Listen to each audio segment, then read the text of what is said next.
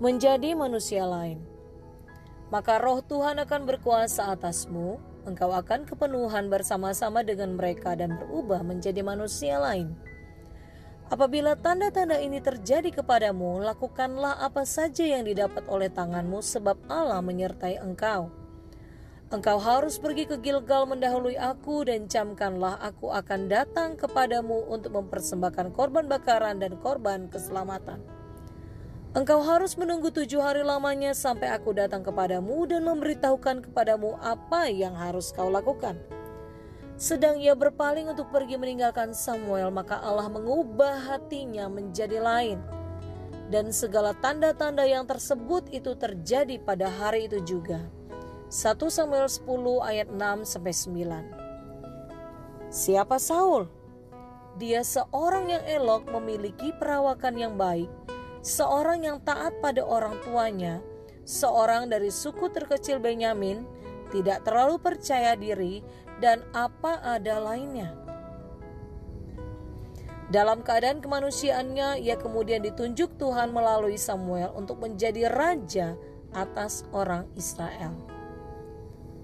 Tuhan memperlengkapinya melalui pengurapan rohnya.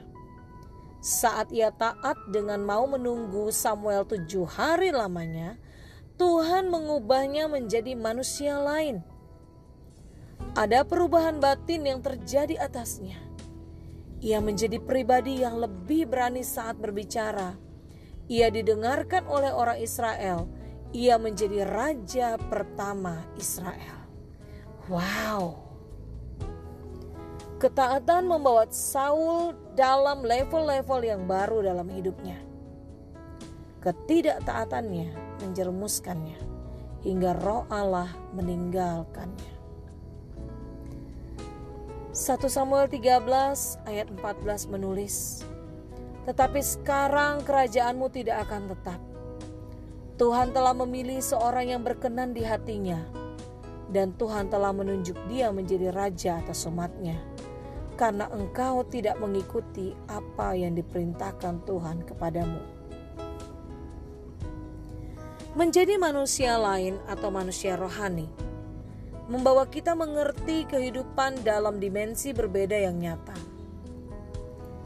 Terus taat dengan mutlak kepada Tuhan. Izinkan Roh Kudus bekerja lebih lagi dalam hidup kita. Nikmati pribadinya dan lihatlah kapasitas bertambah, dan kita semakin dipakainya. Tuhan Yesus yang baik, tolong kami Tuhan untuk terus taat kepada Engkau.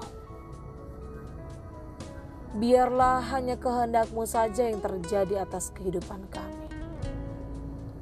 Bukan sekedar ego dan keinginan kami.